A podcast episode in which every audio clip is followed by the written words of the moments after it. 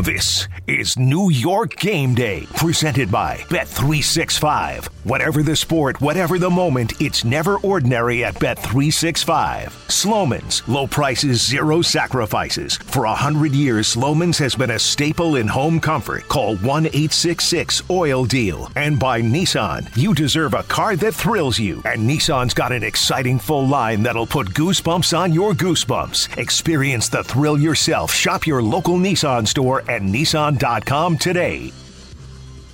Welcome back. Hour two of New York Game Day here on 98.7 ESPN. Anita Marks, Amani Toomer, and Mike Tannenbaum. And joining us is Jordan Raanan, who always does a phenomenal job covering the Giants for ESPN. Uh, so, Jordan, welcome in. First things first, uh, Giants getting ready to see, uh, you know, all the things that they're going to have to juggle and deal with in this offseason. Daniel Jones, obviously being one of them. The fact that, you know, he's dealing with two neck injuries, a torn ACL. Chances are he won't be ready for week one. What do you think they do in regard to uh, getting that that number two quarterback? Is it Tyrod Taylor? Is it is it you know Tommy Cutlets? Are you know, are you anticipating both of them to be here, one of them? And also the fact that they have the number six pick in this year's NFL draft. Are they kicking the can around about potentially getting a quarterback uh, that high up? First, let, us start with the premise. I mean, I this isn't just you. I, you hear it a lot. Like he probably won't be ready for week one. I'm not quite sure why people keep thinking that. He had the surgery on Thanksgiving Day, right? This stands out because he had surgery on Thanksgiving Day. And I was looking at all the quarterbacks in the past who, you know, how long it's taken them to come back. And it's almost 10 months, like a full 10 months before like the opener. Almost every quarterback who's had that surgery has been back in less, you know, in nine months or less. So I don't think that's actually necessarily true. And that obviously changes the situation. I do think that the likelihood is he is ready for week one more than it is the opposite. Of course, you know, he, have a setback and other stuff, and it can go the other way.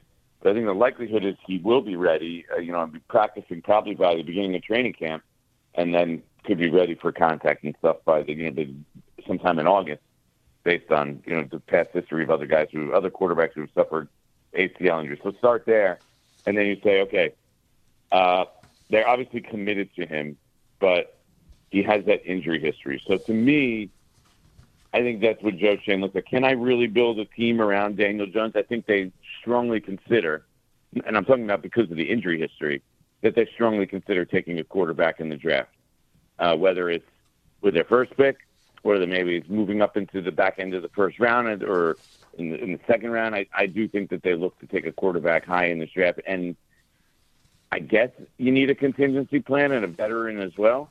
Uh, but Tyrod is tough because if Tyrod Taylor and Daniel Jones together.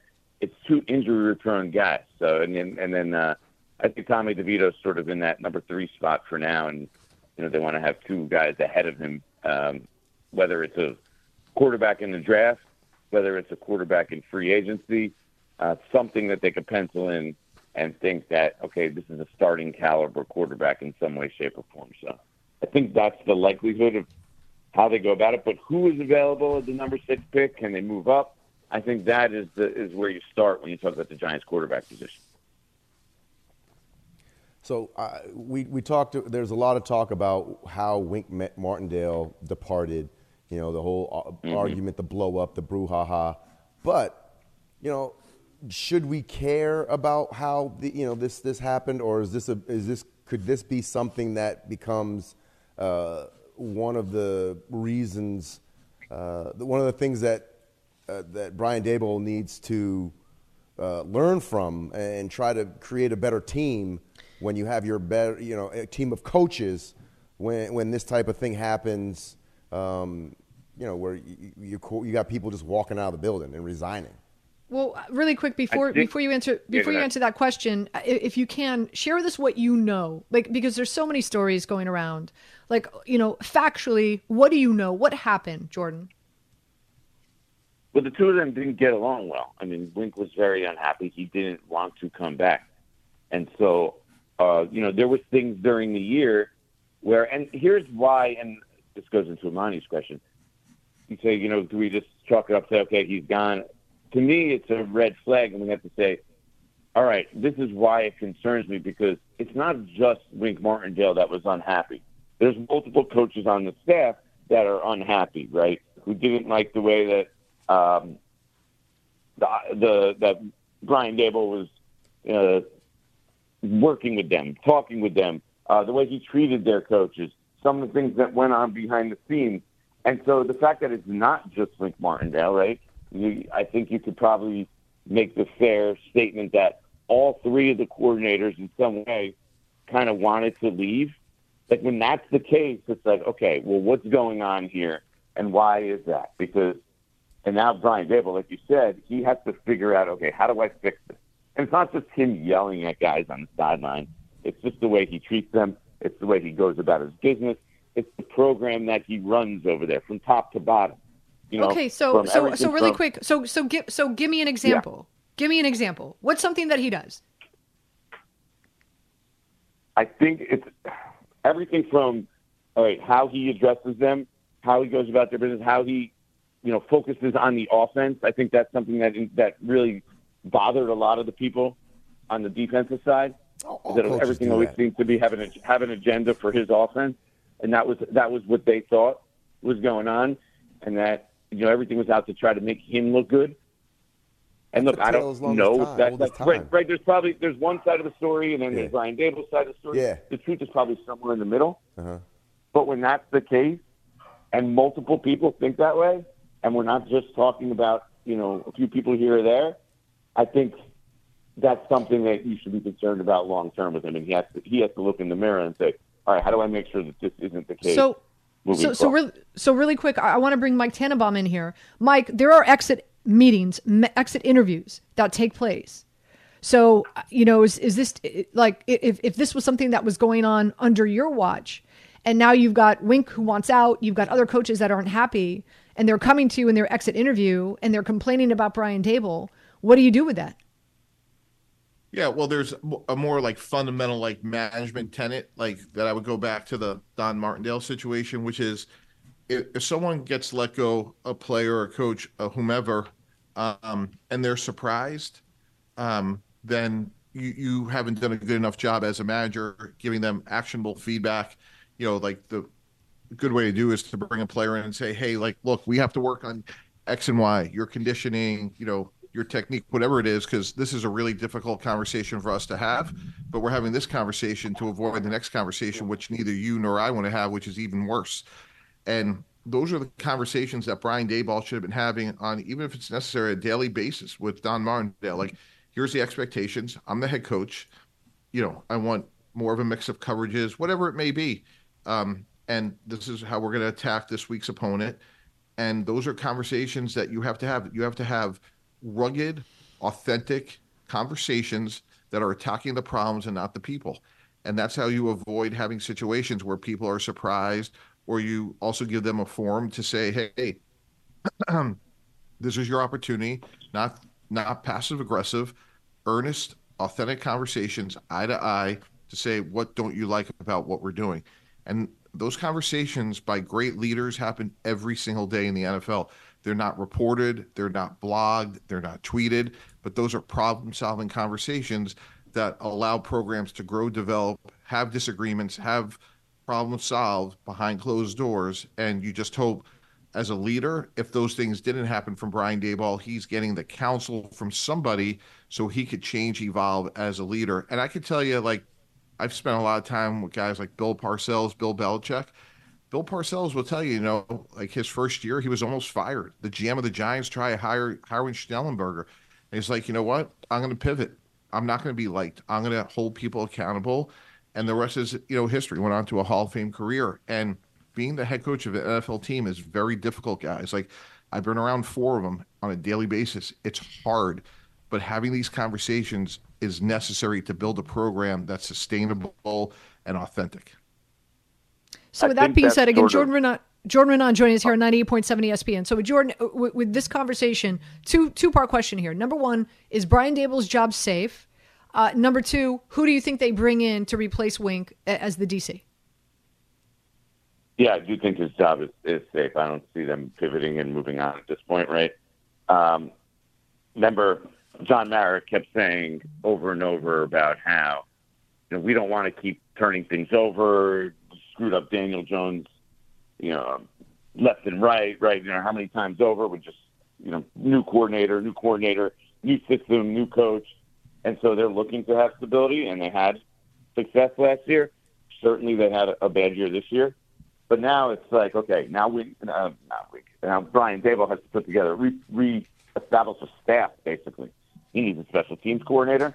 He needs a defensive defensive coordinator, right? He needs a, pretty much a whole new defensive staff. Uh, there's talk about Mike Kafka not really wanting to be back. I think he might be back just if he doesn't get a head coaching job because they don't want to turn over all three coordinators. And is that really the right reason for someone to be back?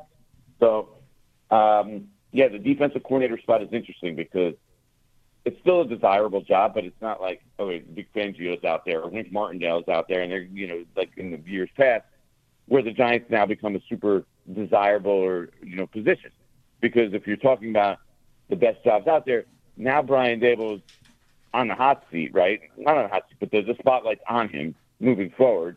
It's not where okay, we're building something from the start and everything's in great shape, or you're taking over this great program, and there's pressure on them in year three. They have to show improvement and get better, but at the same time, they kind of have to start over now on defense because there is no somebody out there who's going to run the same exact defense as Wink. So uh, it creates quite the dilemma. We haven't really gotten a full list, I don't think, of candidates out there. Um, Dennard Wilson, someone from the Ravens, uh, that's an option.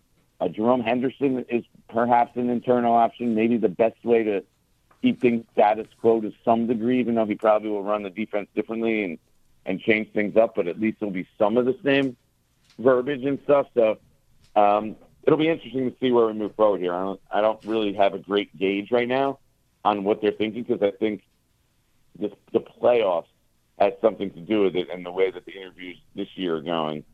Uh, because the playoff teams kind of have been off limits, right, until uh, until the end not, of this not, weekend, at least. yeah, not not, not the, not the teams with the bye. So Baltimore and San Francisco, th- those coaches have been interviewing right. all week and that's why we got Dennard Wilson. But we, and I still think that's why I still think there's teams that are playing this week that we don't know that there'll be some options. Eric Washington from the Bills is someone that I'm keeping an eye on for sure.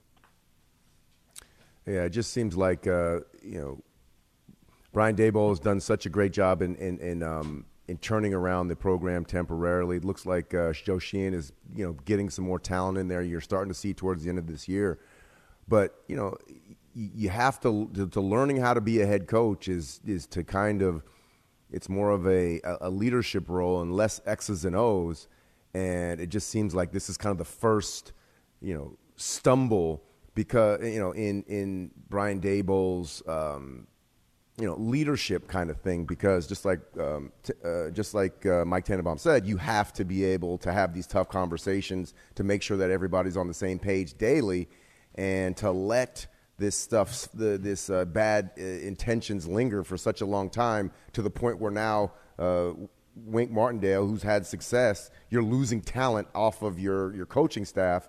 Um, that's something that needs to be addressed. And, you know, also when, when you are hiring a head coach, you're not just hiring the head coach, you're hiring his staff and the talent that he can get around you. Um, th- this is, is this a bigger deal than than uh, than people are making it out to be in terms of the tenure that uh, that, that Brian Daboll could possibly have. I do think it's a critical point in Daboll's tenure, kind of like Mike said with Bill Parcells after that first year. Uh, Tom Coughlin uh, entering 2007, right? He actually, if you think back, and my buddy Gary was listening to me one day and he mentioned this to me. Tom Coughlin turned over three coordinators before that 2007 season. That's true. Amani. I believe yep. they changed the def- offensive defensive yep. coordinator and the special teams coordinator retired at the time.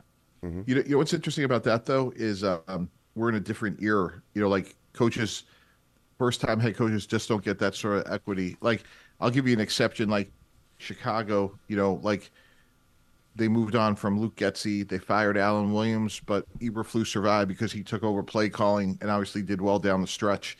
But um, I think in this day and age, Jordan, like to me, like you, are not going to see a, a first time head coach be able to change all three coordinators and survive. I just think we're in a different era.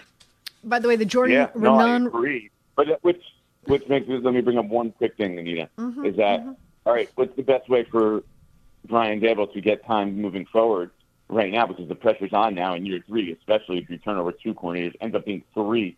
The best way to buy some time is if you draft a quarterback, because like Yeah. I said before, John Mara is not going to want Well, to be turning things over, get a new quarterback, have one year, uh, and then change system and scheme and coach right underneath them right away. So You're, you're, you're that is burying way the to lead. buy, Yeah, buy time. Yeah, the best way to buy time is win games. Like win games. That, that's the best way to buy time. Yeah. I was gonna uh, say maybe back in the I'll- day I'll that used to be, you- but now you they're hiring, agree they're not firing in a quarterback. spot, so we could be like a, a Super Bowl contender though next year. That's Yeah. the problem. But I mean, it used to be that used to be a, a thing. You get a rookie quarterback and you get a couple years. Now they don't even. That's not even a, a thing anymore. You get a rookie quarterback, or you can't coach the rookie. You got to get going. You know, so it's it's it's a it's like like Tim, Mike Mike said, it's a different era now. All right, guys, we're not sitting around a local watering hole sipping on some beer. Uh, this is a radio show. We do have a time restraint. Uh, Jordan Raanan report brought to you by. Sansone Auto Mall. 10, Wow. 10 top We brands. scolded by Shots the Over fired. 2,000 vehicles, one place, Okay, Sansone mommy. Auto Mall in Woodbridge. Um, make your best deal right now at Sansone Auto Mall. Tell them Bart Scott sent you. Take an extra $1,000 off your best deal. Call 1 800 Sansone today. Last one for you. Got to make it quick, Jordan. Uh, what can Giants fans expect in the next week? Two, uh, you know, what's what's getting getting a defensive coordinator? What do you think they do with Saquon? Like, what lay the- lay the land the next few weeks? What's coming up? Yeah, f- filling out the staff is the number one priority right now. Obviously, you know, a guy like Leslie Frazier, I didn't mention was the defensive coordinator. Whether he gets a head coaching job, that depends. You know, even a guy like Mike Macdonald from Baltimore, whether he gets the co- coaching job, and then Dennard Wilson steps in there.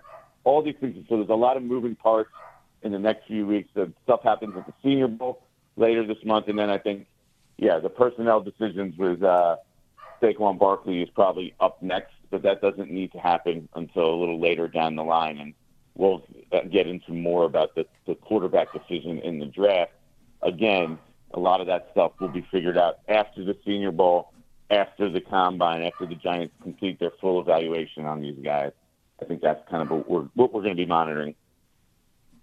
Look, my dog's even upset with me. We've gone past our break. Sorry, got to let you go.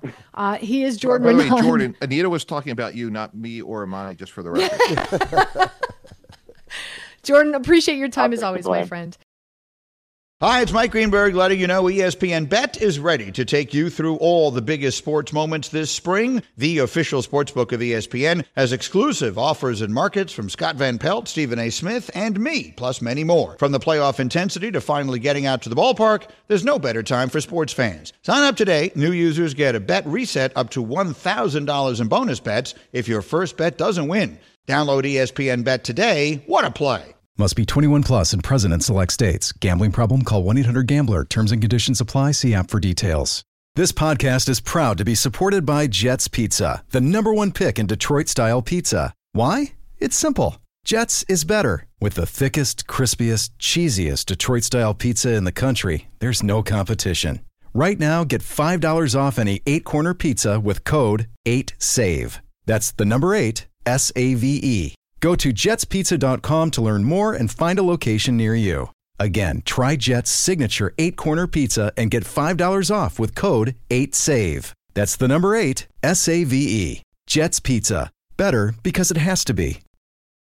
You're listening to Anita Marks on 98.7 ESPN. Robert and I, after a series of discussions, have mutually agreed to part ways. For me, this is a day of gratitude and celebration. Start with Robert and his family. It's great. So much thanks for the opportunity to be head coach here for 24 years. Uh, it's an amazing opportunity. Received tremendous support. We had a vision of building a winner, building a championship football team here, and that's exceeded my wildest dreams and expectations. The amount of success that we were able to achieve together, you know, through a lot of hard work and you know the contributions of so many people. So I'm very proud of that, and always have those great memories. I'll carry with those those with me the rest of my life. That's Bill Belichick meeting with the media. His time in uh, in Boston with the Patriots no longer. Around the league, brought to you by Tullamore Dew Irish Whiskey. Um, when it's game time, it's Tully time.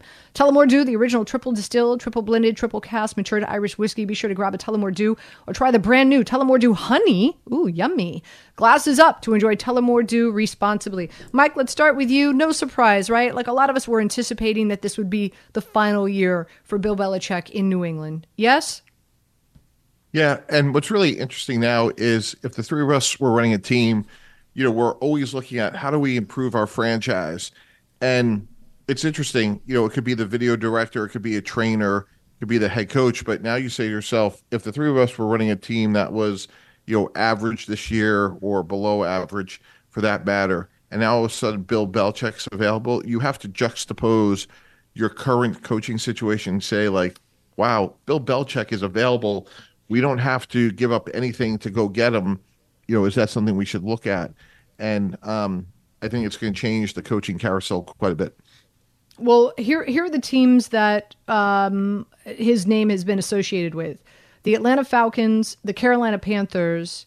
Um, you know, um, outside of that, you know, what do you think some of the other teams are out there that have good, solid coaches right now. But, you know, obviously, as I mentioned, you know, is Mike McCarthy concerned if the Dallas Cowboys lose today to the Green Bay Packers? Um, is Dallas a team, an organization with Jerry Jones that would consider getting rid of McCarthy and bringing in Bill Belichick? What are some of the other teams out there that have solid coaches right now that you think would consider improving with Bill Belichick, Mike? Yeah, I mean, look, you could look at you know countless organizations. I mean, look, you would never go with the Jets, right? But like, if you're running the Jets and you could have their current head coach, or you could have Bill Belichick, who would you rather have, right? Um, you could just look around the league. I mean, there's countless examples. I mean, the two that that come to mind, Alex Smith brought this up on ESPN yesterday, and I think it bears repeating because it's such a good point. If you're Josh Harris, or if you're um, David Tepper, and you're a new owner in the NFL, and you could hire Bill Belichick. Are you kidding me? Like, and bring his 40 years of experience on how to hire people, how to organize a staff, how to organize a draft. Um, I think it's an absolute no brainer for either of those two organizations to say, like, come on in, Bill. Um, and by the way, the new GM of the Commanders is Adam Peters, and Adam Peters and Bill Belichick worked together before New England. So um, I'd be hard pressed not to think that there's other organizations out there that, again, were maybe you know disappointed with the results of this season and are now saying like, "Wow, it's Bill Belichick. We got to really look at this." Um, Amani, let me ask you this: um, Do you feel that Bill Belichick's in his coaching style uh, is, and, and, again, with all due respect, uh, immense success, but do you feel that that can he can come in and still have success in this day and age in the NFL with his coaching style? Oh, absolutely. I mean, he's had success in, in the in modern in the modern NFL. Like it's not like, you know, he's had success in multiple multiple different iterations of the NFL with the rules and the, the types of players. He's been able to adjust. And one thing that I love about Bill Belichick is he doesn't have a system. His system is whatever he has and how he can make that system work with the talent of the players that he had. Like Tedy uh, Tedy Bruschi had a great analogy of who Tom, who um, excuse me, who Bill Belichick was. He says he takes a towel and he wrings out all the athletic ability of every player's he, player he has, and he does things that players are strong with, so they can highlight their strengths, as opposed to trying to make a player do something that he can't do and you know he's built a sustainable winner for a long period of time. That that just doesn't happen in the NFL. So I, my place that I feel like he would do the best would be uh, the Jets of LA. It would be the the the Chargers. You know they have a great quarterback. You know they're playing in uh, a, a, a, a stadium that they're sharing. They're the least favorite team in LA, in LA, and I feel like if Bill Belichick goes to the Chargers, the Chargers organization gets a leg up. People are going to want to see what if he can do it again. People are going to want to see how he can help uh, the young quarterback that they have there, who's very talented, and turn the the Chargers from being a team that's un- traditionally underperforms and makes them into a, a certified cha- champion because they can get the talent. That's not the problem with the San Diego Chargers. They just the LA Chargers, excuse me. They find a way to have the better team and lose football games. And a lot of that had to do with Brandon Staley, but I feel like if you have a Bill Belichick, that team could be very, very, very competitive very quickly. We've got some callers. Ken and Ira, hang tight. We get back. We'll get to you. 800 919 3776. Uh, besides Bill Belichick, a number of coaches uh, out there. Dan Quinn, uh, a lot of a lot of intrigue with him. Uh, Vrabel is out there as well. Um, and who knows what's going to happen with Mike Tomlin. Uh, Pete Carroll, no longer head coach of the Seattle Seahawks, but now is going to be working in the front office. So we'll dive into all this, get you up to speed on uh, what what is what has transpired this week, and we'll get your calls next right here on 90.7 ESPN. You, Robert Half research indicates 9 out of 10 hiring managers are having difficulty hiring. If you have open roles, chances are you're feeling this too. That's why you need Robert Half. Our specialized recruiting professionals engage with our proprietary AI to connect businesses of all sizes with highly skilled talent in finance and accounting, technology, marketing and creative, legal, and administrative and customer support. At Robert Half, we know talent. Visit RobertHalf.com today. We're listening to Anita Marks on 98.7 ESPN. Uh, this portion of the show brought to you by Bet365. Whatever the sport, whatever the moment, it's never ordinary at Bet365. Uh, let's go to our phone calls. Uh, let's go to Ken in Queens. Ken, welcome in. How are you doing today? Thank you for Uh, having me on your call. Thank you. Well, the first to answer your topic about Belichick, he's not going to any team that doesn't have a good quarterback. So that's one thing we have to put at the top of the list. Regardless of management, he knows the hardest position to do is a quarterback. But getting back to the NFL, shame on them for switching things over to Peacock yesterday. That was a shame. This is going back to the rich versus the poor, switching over the way they did. That wasn't really right. Really wasn't at all. They, I hope they lose a lot of viewers behind that. And I'm well, here, here's upset. here's the thing. Here's the thing, Ken, and you know I, I understand your um, your disappointment. Thanks for the phone call.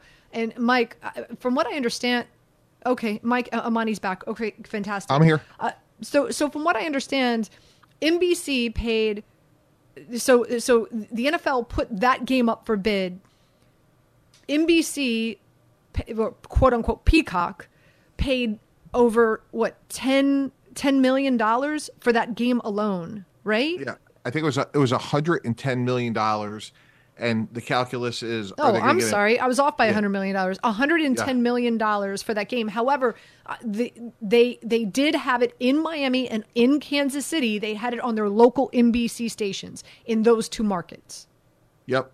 And the calculus obviously is, you know, is there enough leverage there to get enough people to spend six dollars on the game to make, you know, a hundred and ten million dollar investment? What was interesting and where um, Miami was like unfairly, like sort of like it, this worked out poorly for Miami is they played the last game Sunday night against Buffalo.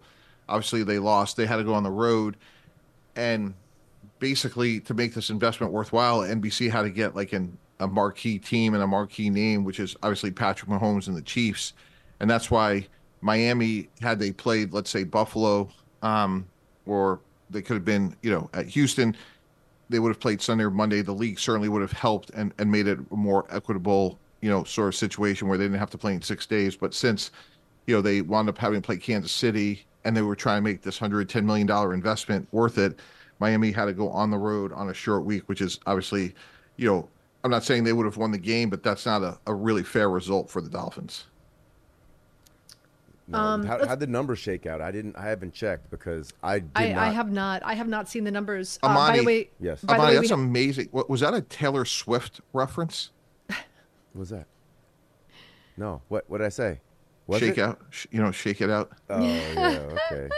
You're more Um, up on the Taylor than I am, but uh, but yeah, it, it might have been. Yeah. No, I did. I did it on purpose. It's you know, I'm just. um, we I'll have take Tom. for it.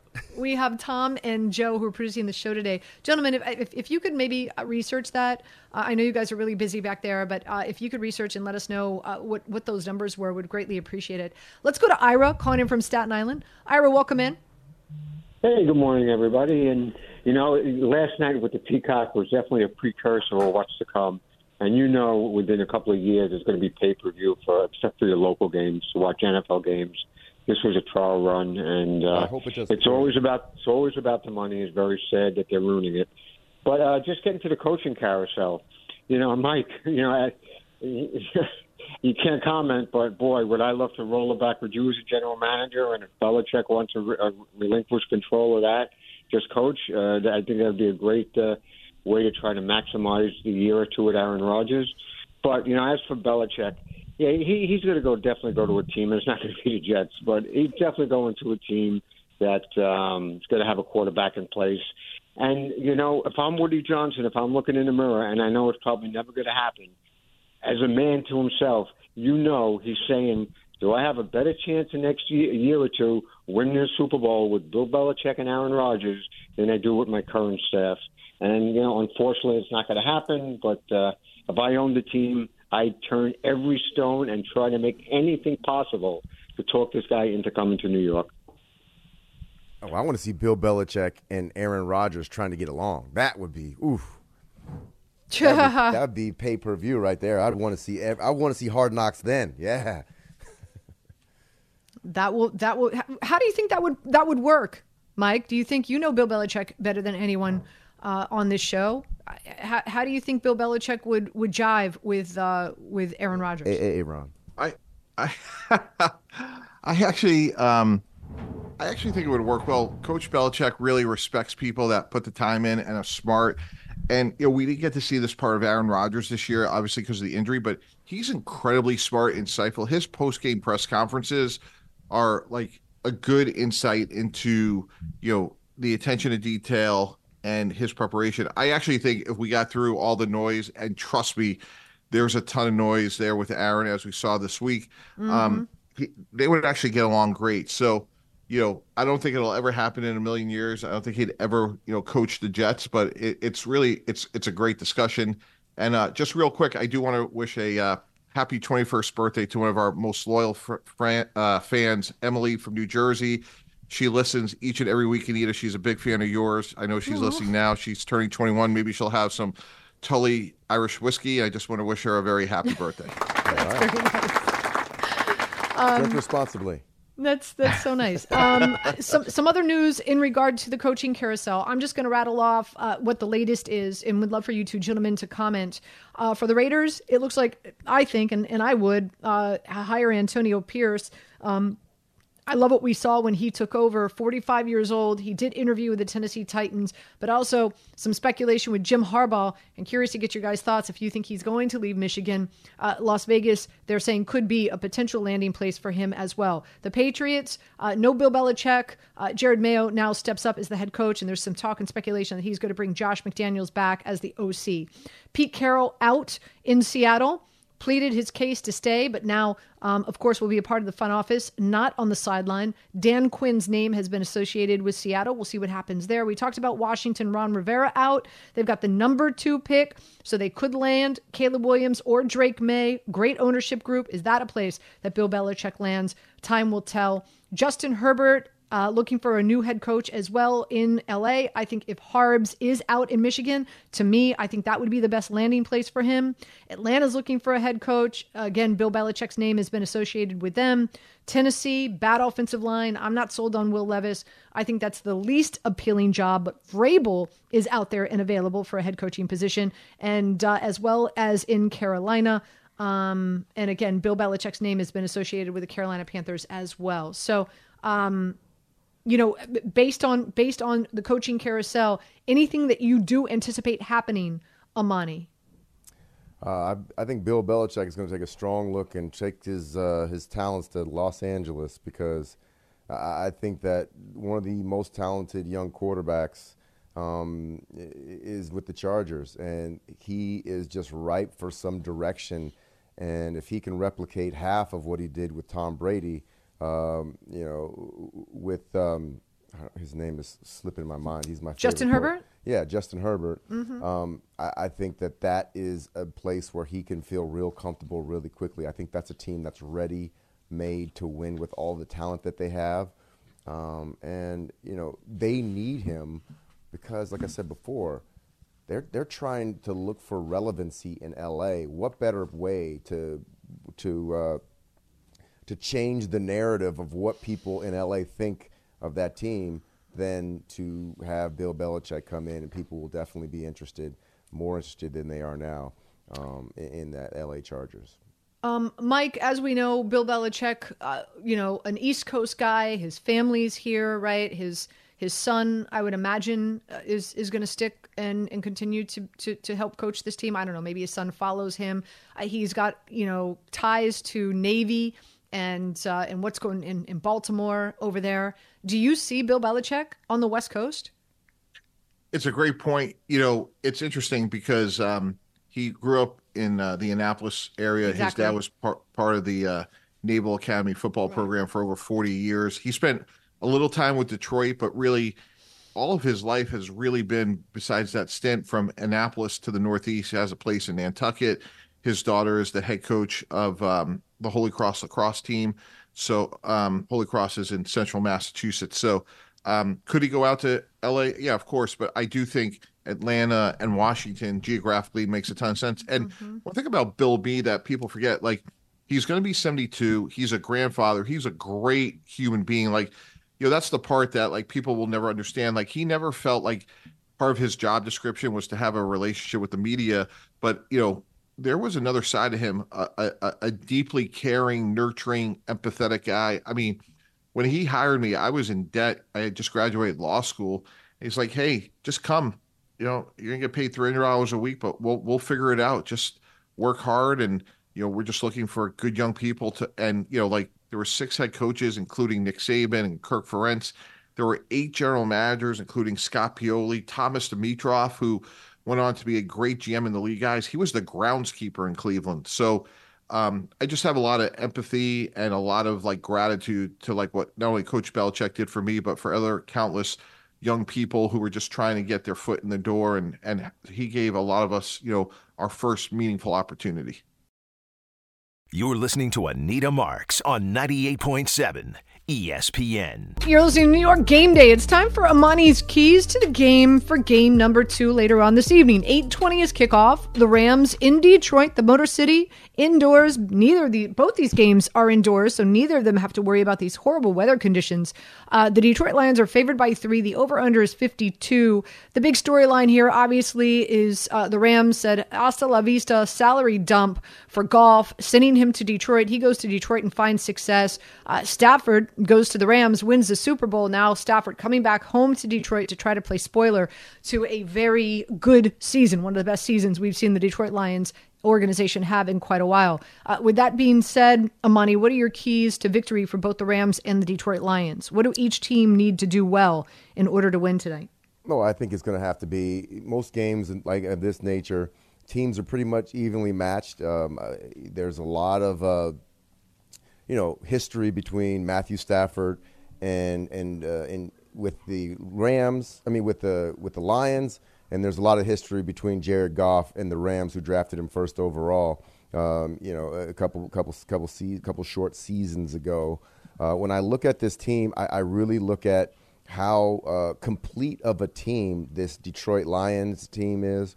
You know, with Jahmyr Gibbs, Jameson Williamson, Williams, um, Jared Goff. I mean, this team is playing very good football. Amon-Ra St. Brown. Um, I, Brad Holmes, the general manager, has done a great job in terms of getting this team a lot of talent.